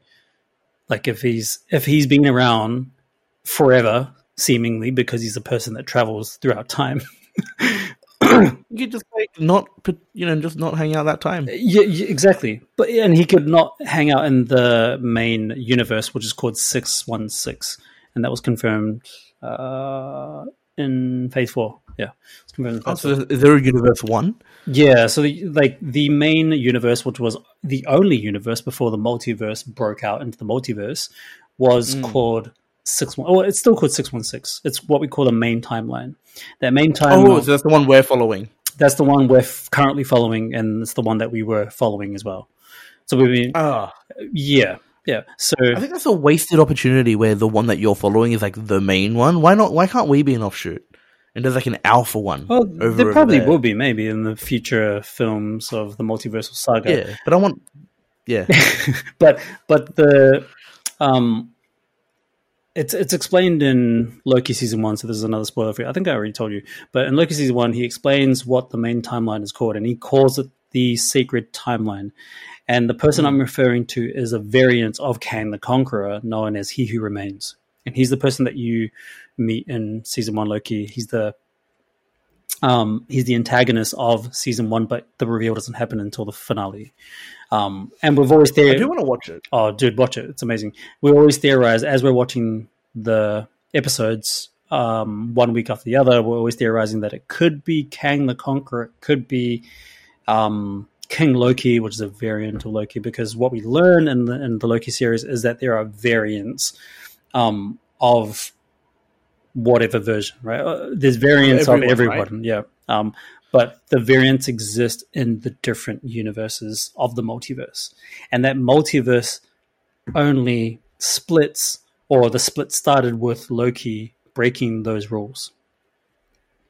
Yeah, Mm. Uh, you, ha- you have to watch obviously Loki to because it explains it. Yeah, all. I gotta do it. it. It I explains think it I all. will go back for that one. Go back for that. It's awesome, awesome show. Um, and for all intents and purposes, you could probably pin it down to blaming Loki for the for what's happened to the multiverse now, or why the Oh, cool. multiverse exists. Right. Okay. Um, so if Loki didn't mess up in Endgame, let's say, the rest of he messed. He messed up in Endgame. he messed up in Endgame. Yeah oh, when I he when he grabs the tesseract. Remember when the Avengers go back in time? And then the Hulk does something, right? Yeah, this is just a little bit before the Hulk. So they go back. They go back in time. They go back to the time where um, they arrest Loki at the end of the Avengers film. But yeah. um, oh, I guess it was more like Ant Man and freaking Iron Man's fault because um, Iron Man gets a I don't know a seizure or something because he gets like sparked, and then he Yeah. drops the test. Uh, who drops the tesseract? I think yeah, I it's- can't remember at all. it's um it's Tony Stark. Like he has it in the case or something. He drops it because he's he's getting like a heart attack because of the shock to his system. Because remember, Ant Man's supposed to like shock him, so then they can create a whole drama around um yeah. oh, like they're creating a diversion, right? Drops the tesseract, it goes flying to Loki's feet, and Loki's um shackled up, and he grabs the tesseract, and then he just disappears. Oh, Yeah. So him just I don't remember that. Yeah, that's yeah, that's how Loki has his own TV series. I wanted to know. Okay, cool. he picks up the Tesseract and he just goes, but he doesn't know where he's going. And then Yeah. that's how um, the Loki TV series starts. And so he's the one that created the first branch of the multiverse because he just traveled somewhere else. Because there's two things that happened there. One, the Avengers traveled back in time, they changed courses of events, right? Yeah. And then during that change of course events, without um, rectifying that issue, right in the middle of it, before rectifying that issue, Loki travels to a different part of the multiverse accidentally. Right. Yeah. Okay, so he wasn't meant to be alive, right? He wasn't meant to be alive, exactly. So that's why he broke the rules because technically he's dead in the main timeline. But now he's created a branch in that main timeline, and Oh, okay. See, I'd get a kick out of all this kind of stuff. I do want to watch it now and because I enjoy it. and then the Loki series is all about the authority of the timeline, which is like the police, okay. the police of the timeline. They They're like time cops. they're time cops basically. They find him, they capture him, and then they take him to um, headquarters and authorities. so like Jean Claude. Yeah, and and all of this is all being designed by He Who Remains, which is a variant of Kang the Conqueror, and he's the one that's been managing and directing the sacred timeline. Okay. Okay, I'm interested in this. Yeah, sounds cool. Yeah. Anyway, so that's that's the listeners probably like, oh my god, Spoilers. I just got the whole season one of Loki spoiled. Now you can't review it. Did you review it? Uh, no, we didn't. We didn't review it. Oh, yeah, we should have reviewed it. Well, we we did talk about it like in like the recap of Phase uh, Three before we got into Phase Four, and um, recapping that. Oh wait, were we recapping? No, sorry, we're recapping Phase Four before going into Spider-Man um, No Way Home. Anyway, Oh, yeah, nice. anyway, back to um, regular schedule. Let's go to Act Three. Of the same film we Oh, talked about an hour ago. Jeez, yeah. All right, so telling Modok to kill Cassie, Kang is confronted by a giant man approaching Axia Center. The freedom fighters and the inhabitants of the quantum realm also help defeat Kang. Um, despite Lang uh, losing to his attacks, Cassie is able to get the best of Modok um, and tells Cross that he has the capacity to change and doesn't have to be a dick all his life.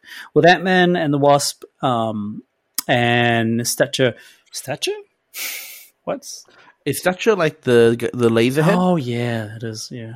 I um, made that up. I think it's Laserhead though. Attempting to battle Kang, Pym calls his ants, which had arrived in the quantum realm centuries before the humans and developed their own society to distract him because, you know, the quantum realm isn't Wait, how does that work? because What do you the quantum They- realm they- isn't bound by time and space, right? So you can, I- I'd imagine you can go to different parts of the quantum realm and exist for like a hundred years there, right? And then you go to Yeah. where they are, and it's only been like ten hours or whatever. Right. Yep. Okay. So it just so happens the humans in two different spots Mhm. ended up in the same timeline. Yep. but the ants. Okay, Yeah, whatever. the ants were just in a. A lot of shortcuts. Yeah, it's a lot of shortcuts. want big ants. it was just like a really quick, lazy way of saying, "Hey, we have intelligent ants. we can put it and they're big, and that's okay. and they can fight It's Kang." It's kind of like, This is uh, what pisses me off. Like the movie's two hours long. Why are there so many shortcuts? you know what I mean? Like, yeah, it's it's a lot. It's a lot to explain there. Eh? Um, and uh, where was I? I actually lost where I was. Pym yeah, the, the distract him because Yeah, he has been acting horribly. Uh, Cross sacrifices his life as a hero in disabling Kang's force field he had made, allowing the ants to attack him. With uh, Lang uneasily declaring Cross as an Avenger when Cross allows him. Okay, so this is this this is this. I told you, Modok's the best character in the film. No, no, no. Okay, okay. So his death scene was one of those like the, the whole film. The comedy was pretty good with Modok, but then when it got to the death scene, I was like, oh, this is a bit over the top. Now you're kind of like really? you're cooking nah, this. that was funny. when he, that when he funny puts his me. little hand up and he touches um, Scott Lang's face, I was like, this is you're you're going you're you're doing too much now. You're trying too hard. You're trying too hard here. Maybe that one, yeah. But when he said like, "I'm an Avenger," right, and Scott's like, I, "Yeah, yeah, I, I chuckled a little bit, funny. but I, I, what, Come I, on. I feel like that line should have carried a little bit more. I feel like that line was supposed to be a bit f- more funnier. I don't know. It just felt like, oh, that was funny, but I feel like it's supposed to be funnier. I, I don't know. I don't, man. A joke is a joke. It's meant to be as funny as you laugh. I mean, maybe you didn't find it that funny, but like, I like I chuckled. I I, I'm was just kind of like, oh yeah, that's funny. whether or not you thought it was funny, Yeah. I think it was easily still the funniest. Right. And if you, you if you grade things on a curve, Mm. then It- Modok is it's, still the best if you grade it on the curve, it's on the barrel. You're saying. I'm just trying to say that like um, it, it's comparative, Yeah. right? Like whether or not you think he is funny or not, the other things are less funny. Sure. Yeah, true, true, true. Um, yes. So Kang tips to kill Lang hand to hand combat, but is sucked in by distorting power core by Hope's assistant. Looking back at at the celeb- uh, looking back at the celebrating freedom fighters, Lang and Van Dyne leave the quantum realm. Um, so now we're back home. Lang continues Oh, wait, his. should we talk about that battle? I guess. we can. Uh, maybe I'll just like go through this and then we can talk about it all at once. the whole Yeah. thing. Um, Sure. yeah, stop trying to dictate my podcast, all right? Alright, it's my podcast now. uh, now back at home, Lang continues his happy life and orchestrates a fake surprise birthday for Cassie due to him missing so many. Lang briefly reflects on Kang's words and worries that he may not be dead or the door might now be open to the ones who exiled him, but decides not to dwell on that for now and focus on his extended family. Believing the exiled Kang has died, the Council of Kangs calls every Kang variant in the multiverse. They discuss that the Avengers may have to um, to be dealt with as they're not only touching the fabric of the multiverse, but were even able to seemingly kill one of their own. In the 20th century, Loki attempts uh, attends a presentation about time with Mobius. Mobius, Mobius, Mobius, Mobius and Modius. Mobius, yeah. Uh, Triple M. I don't know why it's there twice. Uh, the presentation being that of Victor Timely's Mobius. Oh, Victor Timely's Mobius isn't worried, while Loki is terrified. So I just love Who's Mobius? Mobius is in the Loki series. He's the guy that Is he Owen Wilson. Wilson? Yeah. Okay, okay. Um, yeah. So anyway, so I just lumped the obviously the two post credit stinger scenes in that last act. But yeah, that is the entire film. Let's talk about this last part of the film, um, especially the battle sequence, and then we'll talk about the stingers. Yeah, okay. So I think like just quickly, the battle sequences in this film, like all of them, are not great in my opinion. Thank you. Um, they are. I, I think words I, I complained about. Yeah, I complained about the Black Panther fight scenes because like they just seem so generic, and there's like a lot of like CGI. This is worse because at least Black Panther like flips and stuff. Mm. So she does kind of cool stuff. Whereas like he's just this big, slow, plodding guy who like punches things and kicks things. Like it's just the most boring thing to watch. It's dreadful. Um, It's actually yeah. really dreadful to watch. It's painful to watch, especially you know, when he when he's giant man. He doesn't do Yeah, much. Giant Man He doesn't do is not- anything. interesting to watch. Like in number two, I think it was fun because he's constantly going, oh, "I'm so tired. Yeah. Why am I tired? and he's I'm clumsy. hungry." He's kind of like you know ruining buildings and all that kind of stuff, which is it's fun. Yeah. But you the the you know back to Nathan's point, you feel the scale in the second film. This. Uh, you don't really feel the scale, other than the fact that like, it does this wide shot and he's like this big dude walking through these buildings, but it doesn't show that scale very well because it's it's a made up place. It's it's got weird dimensions to it. It's like yeah, I think so. And like, there's a sense of again, like in the second one, there's like all these people around. There's boats. There's water. Like, there's just a lot of things to kind of give give gravitas to what he's doing. Mhm. Whereas in this one, he's just kind of running, and he's not even that tired. So it's not even played for laughs. It's played for action. Mhm. And it's just not an interesting thing to watch. Mm. And so, like, I think like this one, the previous one where he goes into the quantum, uh, where he gets the the power core, um, the one before that where they're just sort of fighting. Mm. Like all of his action sequences are, are pretty boring to Yeah. watch. One thing I kind of wanted to shout out a little bit in negative way is that I didn't realize before, but Ant Man has awful, awful. Like whoever's thinking of the names of things is doing a terrible job. Quantum Realm, as I'm reading it more in the synopsis, is just a shitty name for like a thing. Oh, it's the Quantum Realm. It just sounds so fake. And then you've got the Time Chair. The Time Chair is dumb. That's a dumb word. The Freedom Fighters is a dumb thing. It's Like- now that you brought it up, eh, just- like all the all the terms for everything is is, is is quite. Yeah, they're basic and awful. It's like nobody put any thought into naming these things. Yeah. Did you want to say anything about this sort of last section? Not really. Um, pretty disappointing. I think it was like the worst part of the film. Yeah, it's just this sort of like prolonged fight sequence with a little bit of comedy, like like Yeah. splattered in amongst it. Like the guy with holes was kind of funny. The freedom fighters like getting around was kind of funny, but like most of it is just this slow. I don't know. I mean, even the guy with the holes, I feel like that was just another weak attempt of being funny. It's like it was mm. really forced, like super forced. I think the the other dude, the the mind reader, I thought he was kind of funny. I thought it was quite great. Every time he said something was hilarious. Yeah. I'm like a his delivery, his delivery is like great. Yeah, he, I, I I'm a big Good Place fan, so like when I saw him, I'm like, oh yeah, it's a Good Place guy Ah. I've seen He's him great. before. I just can't remember where though. in the Good Place. I haven't seen The Good Place. Oh, it's a great show. Oh, okay. Yeah, I like it. I'll take. I mean, it depends what you're into. but um, one thing I didn't really understand when he's fighting Kang, Hmm. why doesn't he do any Ant Man shit? Like, why is he just punching him? Is his ant meter I- broken? Like, I don't is get it. the thing that I, I I thought about after the first screening. I was like, why isn't he using his technology to fight him? Yeah, he's, he's like, trying to take him hand to hand combat, and he's not known to be like a particularly No. honorable guy, right? well, he's not even known. He can't fight. That's the thing. Yeah, He can't. He doesn't have any hand to hand combat skills and that's he what even makes Kang himself as a character. Yeah, and that's what pisses me off about Kang, where like Kang doesn't even beat him, and Kang seems to be a good fighter. Like, he, like when Kang fights, he's he's clearly got like really good sort of Yeah. moves, as if he knows what he's Yeah. doing. Whereas like you know, Ant Man's just sort of like flailing around, Yeah. and he wins. He's got no he's got no technique at all. Um, you can probably infer that he learnt some skills in that massive war and in gaming, but no way that's the. I'm not. no, even- but he doesn't even look good. And I think like Hmm. if they were trying to say that, they would have made his moves look good, right? Like that, this is intended, Intended. how bad he looks. yeah, and Kang like looks like a freaking boxer straight out of Creed Three. Yeah, he looks great, and like it, I just didn't understand why he didn't do any ant stuff. Um, I but, don't know, know it's a either. small thing. Whatever. no, it's not a small. That's a that's a huge thing. It's like Oh, is it? yeah, every single action scene that he's a part of, he uses the tech. The action sequences in this film, I just assume are like bridging scenes.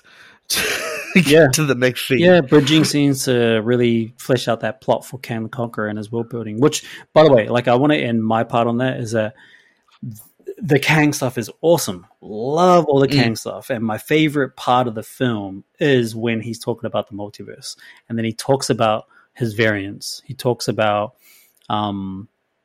Doesn't talk about council, but he talks about the variants, and he talks about like And actually, I want to ask this question. So, Mm. this is my understanding. I don't know if I get it. Like, so he was kind of implying that there are all these variants of himself, Mm-hmm. and he must wipe them out because they will, like, sort of bring ruin to the universe. Is that kind of what he's saying? Um, I think he's just saying that. Um, I, th- I think he, yeah. Well, okay. Put it this way: I think he just implies that all of those variants are just going to make the multiverse bad or like terrible. I don't know. Like he, he's he's probably quite um, selfish and sort of single-minded to think that he can he's the only one that can control the multiverse which is i, I don't know he's probably right probably can control the multiverse Yeah. but Because I I like that when the villain has like a reasonable take. Mm-mm. Like if he thinks that they're actually going to cause problems, and he's like, Mm. "I'm the police, and I want to keep them in check." I'm like, "Okay, cool." well yeah it. not, not entirely like sort of police because he's actually just a genocidal maniac because or like his whole story in the comics is about him conquering all sorts of universes so he'll he'll, Right, he'll okay. go from one universe timeline to another and to and his objective is to conquer and control that place and once he's done with it he'll move to the next one once he's done with that See, he'll move to the next one I don't know if they're going to keep that same time that that same sort of like motivation. Well, it, it was his motivation in the sorry. comics actually because like him traveling the multiverse and conquering it is just the fun fun sort of uh extravagant part about his character but his motivation. Oh, he doesn't chill out. yeah well yeah i mean it's a challenge for him because he learns a lot but the reason why he's doing that is because he he's actually a kid from the 31st century who traveled back in time because he's bored in the 31st century and so he traveled back in time because he he invents time travel and he finds a way once he does travel back in time he realizes that he, there's so much that he can learn from going to like you know 3000 3500 bc or something like that right where there's no technology bare bones how can he get himself out of that situation so it's that whole kind of like oh i'm going to learn some life skills and the only way to learn life skills is to travel back in time because it's too easy in the 31st century but then when he does travel back in time again this is still the comics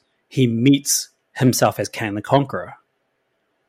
So it's it's very Oh. it's very paradoxal. Right. So, and he meets himself as Kang the Conqueror, and is like, and the Conqueror is like, "Oh, hey, you know, you're going to be great one day, or something." Like, Well, Kang the Conqueror himself, he says, "I'm going to teach you how to become Kang the Conqueror." yeah, Okay. He coaches himself. It's very paradoxal. It's very kind of messed But up. then- But no, but that doesn't explain anything. Like that doesn't explain why he does what he does. It just no, no, no. how. That's part. That's part of his origin story. But then his real Mhm. motivation comes down to a love story. Oh god, I remember. I remember Thanos was a love story too in the comic book. Like he wanted to impress Yes, death, or something. yeah, yeah, yeah, And when they changed that, I was like, awesome, because this is way better than that. Sure. Yeah. So please, um, if you're listening, Marvel, change this. They might change this it. I mean, like, okay, so, so the love story is actually a character that you meet in Loki season one, and that character is called Ravonna, Re- uh, Revenge Slayer, or something like R- Ravonna, something Slayer. Anyway, it's a very Dungeons and Dragons style name. yes, straight out of Dungeons and Dragons. Um, so she's a character that falls in love with, or Kang the Conqueror falls in love with her, and he Mm. wants to save all the different versions of her because she died. the one version that he falls in love with dies and so he travels the multiverse the different timelines endless amount of timelines he can't keep up to look for Ravonna Renslayer. That's better than that's better than the Thanos it's one. kind of but it's a bit more than that because like what he's his character isn't just predicated on that. His character is predicated on his challenge to conquer the different timelines. Because his life in the 31st century isn't challenging at all. Everything is Yeah. perfect. Everything is complete. And he and he doesn't know how to do anything else better. So when he travels to these different parts he's like he sees that there's civilizations in, in ancient egypt that he could conquer and like it's, it's kind of like an origin story of him becoming an emperor of that time I, I kind of get that, but like th- in in an in a 2023 sort of film, Mm. that would sort of give me like you know Justice League non Todd Snyder Todd Snyder, Um, Zack Snyder. Zack. Yeah, I don't know his freaking name, but like the non his version. Because my understanding is that like in his version, the bad guy whose name I forget Mm. gets really fleshed out. right. Is my understanding, and you can probably tell me that because you've seen the film. But in the original, like that guy's just like, "Hey, I'm evil. and I'm here to kill everyone." Okay, cool. Yeah. Yeah. Yeah, and I think like this idea of like um Kang being like, "Oh, life is too easy. Let me murder a bunch of things Mhm. because I want to level up." Mhm. I don't know if they'll play well in movie form. yeah, I mean, we don't know what they're going to do with with this character specifically, right? And in in detail, what is the MCU going to do with this character? Really, they'll. Yeah, I'm imagining a monologue of like, "Why do you do it?" It's like because I can. Well, I was kind of bored in, in my timeline, yeah. so I just wanted to something to do. Yeah, I wanted to be the president in this country, and I wanted the prime minister in Australia, and but you know that's basically his character. Is like he becomes this tyrant of those times, and so when he travels back to ancient Egypt, he becomes the emperor Rama-Tut, um, or the ruler Rama-Tut, and he just rules Egypt during that time. Um, yeah, it's it's long, long, long stories about him, and um, it's it's gonna be. I'm excited for it. I'm excited to see yeah. what happens. Um, like Jonathan Majors, I well, think is like I the do... perfect person to play this character. Yeah, like it's, it's a good character. It's well acted. He, right now, he's on a mysterious sort of motivation. I'm I'm up for it. Mm. So yeah, it is cool. Yeah. Uh, I did enjoy. Oh, sorry. No, go. I was just say I did enjoy like sort of again they sort of take it to like a whimsical, happy time right after the film ends, mm. where like Lang is walking around going, "Oh yeah, everything's cool," and then he has that moment where he's like, oh, "Is it all alright?" Like mm. uh, it sounded pretty. That's bad. what I like. And then it's like, well. "Ah, it's cool." That's what I like because yeah. I think he knows deep down inside, but he's just gonna bury it in his like comedic insecurity. He's gonna bury it until it surfaces itself in a really ugly situation. But I think he knows deep down inside that he's messed up again. because like as, as, someone like me who isn't really following the universe that strongly and all that kind of stuff like it gave me enough to go, okay, well, he's clearly not dead mm-hmm. because why would they have that scene? And then it also like fit perfectly in the style of the film, the comedy of the film, mm-hmm. the comedy of the character. Mm-hmm. So it was like a good way, like, you know, they wouldn't have had to say Kang will return. Yep. Because they had that scene, yep. so that was done quite well. Yeah, I mean that's such a typical Marvel thing to do to say that the the main villain is going to return, or one of the main characters is going to return. Um, I feel like they shouldn't have said that that Kang will return. Mm. Um, like they do that with Thanos and Avengers, right? Like in Avengers, the first one, we mm. see him and that's about it. But I know, like, we quote unquote killed the character and he's going to come back. And when they say that Kang will return, I think it's the Kang, or I'm not think, but I believe it is the Kang that we have met in Ant Man Quantumania. Because why would you go through lengths and lengths and pages and pages of character scripting to flesh out this character that you just kill by the end of it. There's no way that this. Well, I don't know if that's true. Like, like uh, there are other versions of Kang. They can lean into that. Like, yeah, no, I, I, feel like I, that I think doesn't those, have to be a blocker. Those other versions are just other versions that are not called Kang. Like this particular one, especially because you know Jonathan Majors is as talented as he is. I don't think he can come up with a hundred different variations. exactly. So I feel like what they're going to do is they're going to like have Rama-Tut Kang or whatever he is, and he's going to have the same personality as original well, we Kang. Met Rama-Tut, and we're just going to buy that. We met Ram, uh, Rama-Tut Stinger scene. Yeah, and yeah. he pretty much. Oh, actually, we didn't get much of his personality, oh, but, but, like, they look terrible. Those characters. Oh my god, they look awful. What Tech Kang? Oh my god. Uh, maybe he was like the better one. Every the other two characters, which was Immortus, so that's a variant mm. um, of Kang, um, who's the old ancient version, and then you've got Rama-Tut. They just look like meme characters from Comic Con or something. I was like, holy shit. and those characters are badass in the comics, man. They're badass. I didn't characters. even know. Yeah, I don't follow it. They're so good, and they I'm look so much better. It. I mean, these these the costume design in those scenes, like I wasn't sure if they were trying to make fun of it or they were serious about it. I was like, really? It was that bad? I mean, I watched it. It did look a little bit like silly. I'll admit that. Like it just it felt like yeah, it felt like a guy in cosplay. Yeah, especially Rama-Tut. Yeah. He looked silly, like the gold like painting on his eyes. It looked mm. like a Halloween costume from down the road, man. I was like, come on, no way. That cannot that cannot be these versions. I hope this is a joke, but it's not. And I felt like at the end, like as someone who didn't watch Loki, that like st- last last scene didn't really do a lot for me. Mm. Um, I'm sure it did a lot for you. Yeah, yeah. I mean, Victor Timely is a cool character in the comics as well. Um, it's it's funny actually the the way the character is illustrated in the comics is actually um, like this white and nerdy guy with glasses. Vic, oh. Victor Timely.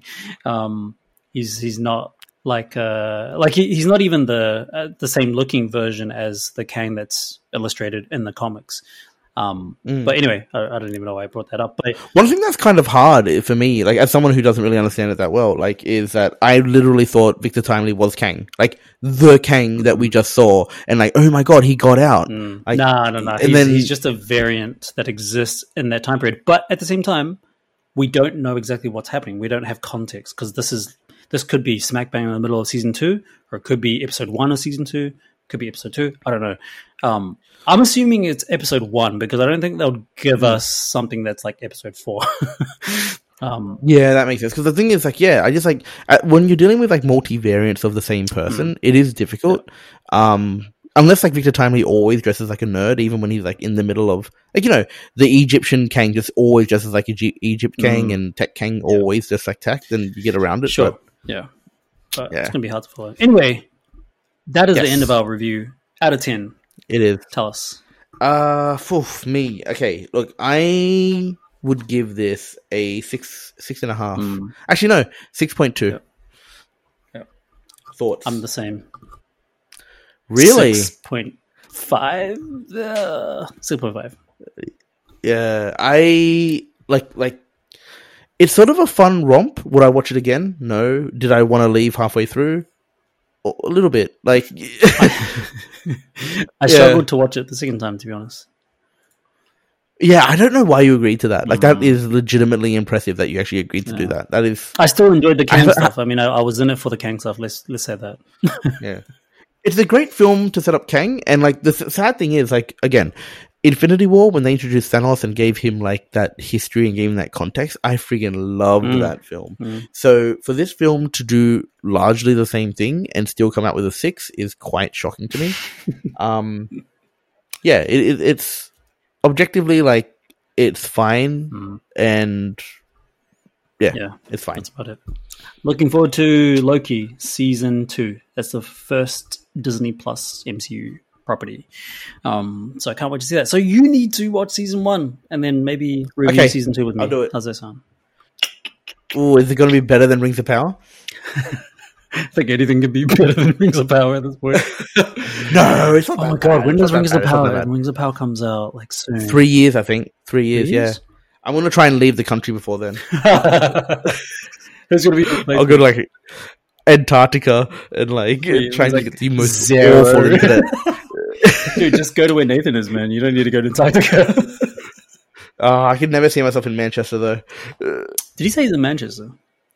no, I'm just making it Oh, up. I'm just implying that Manchester's a hole Dude, where just go to. Uh, no one. Lives. how, how good was that loss um, to Liverpool, though? Oh, so fun to watch. So fun. You know, I've gotten to a point now where, and it's actually funny. It's actually not true anymore, but I'm going to say it anyway. Um, where I enjoy a Man United loss more than an Arsenal win. Mm. Yeah. I don't, I don't know. true I don't know if that says a lot about how much you hate United or how less of a fan you are now as a Gooner. Yeah, I think it's a bit of both. bit of both. You wear the shirts all the time, man. You gotta live it up. Yeah, no, no, no, it's hard. Like when when teams do well, I feel a little bit of like like guilt. I don't know. I like supporting teams when they're down. Yeah, I know that about you. That doesn't surprise me. Yeah. Well, seeing, uh, talking about supporting, listener, thank you so much for joining us on this ride. It's a very, very long ride of one hour and 45 minutes. Um, as you know now, if you're still here, we love to talk. we love Too much. too much. No, some some would say that it's like perfect amount of talking. Who knows? But we just love movies. We love TV series. Well, we love movies more. I guess I don't know. Maybe a bit of both. We just love this medium. Let's say of Visual consumption of, of media, yeah. Mhm. And then now they got this great TV. Oh, next level. so much better. What do you have? AK. Oh, so good. Uh, no, it's not AK. Actually, no, it's not. It's a it's a Sony A eighty five K. I think it's like it's OLED, sixty five inches. Cost me a lot of money, and I'm trying to make the most Is of it it. one of those day. true black TVs? Yeah, it's one of those ones where when the when it's black, the pixel turns off. Oh, Wow, you got true black. Yeah. Oh, sick. How many inches? It's so good. Sixty Oh, get out of here. Yeah, which I kind of When's thought was it's kind of funny. place? Yeah, whenever you want, man. We'll do we'll do the trilogy here. Oh, let's go. Trilogy there. yeah, All right, man. like All right, man. So so good to have you again. Thank you, listener, for joining us. And um, uh, make sure you follow us on Instagram at Legit Cool Podcasts on Facebook. Does anybody even follow Facebook anymore? I don't. Yeah, well, there you go. Legit Cool Podcast Movie Talk on Facebook, and we're on Spotify, Apple, Google, or wherever you're listening from. Thank you for the support, and be sure to tune in for the next review, which is going to be Scream Six. Shit, I'm out. Are you gonna do that by yourself, or do you have a horror friend yet? Uh, I don't have a horror friend yet, so I might still do it by myself. Oh no, no, JC, JC, JC. He he he Yeah, did Scream nice, Five yeah. with me actually, so we'll bring him back on podcast. Yeah, cool, cool. I'm glad you've got a horror friend. All right, man. Thanks for your time. Appreciate it, and we'll catch you soon. Bye, bye, everyone.